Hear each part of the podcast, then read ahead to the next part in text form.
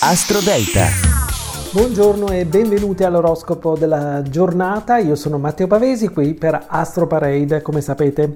Oggi mercoledì 3 maggio, la luna è crescente e in bilancia per il secondo giorno. Vediamo subito le posizioni. Al numero 12 Scorpione, la luna si trova nel dodicesimo settore del tuo oroscopo, quello che vivi sembra avere un significato al di là dell'apparenza. Devi dargli quindi un significato nuovo.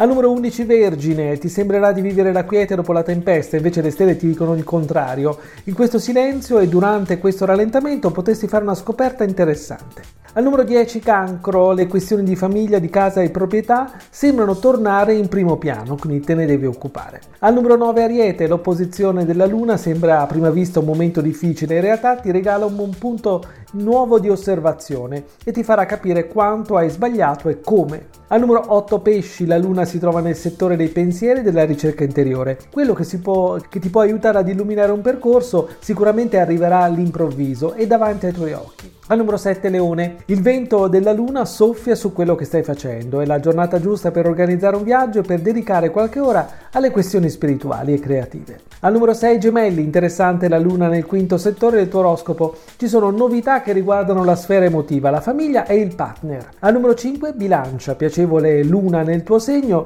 rimetti al punto di partenza la tua vita emotiva e quella pratica. Se hai rimandato un incontro, potessi riorganizzarlo quest'oggi. Al numero 4 Capricorno, la luna è nel punto più alto del tuo oroscopo, tutto avrà un significato importante. Sembra illuminare finalmente una verità reale. Al numero 3 Toro, meravigliosa luna che protegge il settore del lavoro dalla costruzione lenta e stabile di ciò che desideri. È la giornata giusta per dare un ritmo diverso alla tua vita sociale. E al numero 2 Acquario, veramente bella la luna nel nono settore del tuo oroscopo, Dipinge di rosa la giornata e ti aiuta a trovare persone che ti apprezzano e contatti importanti per il lavoro. E al numero 1, Sagittario. Ecco una giornata da gustare, la luna si trova nell'undicesimo settore del tuo oroscopo, approfitta di queste vibrazioni per condividere tutto quello che senti. È tutto dalle stelle.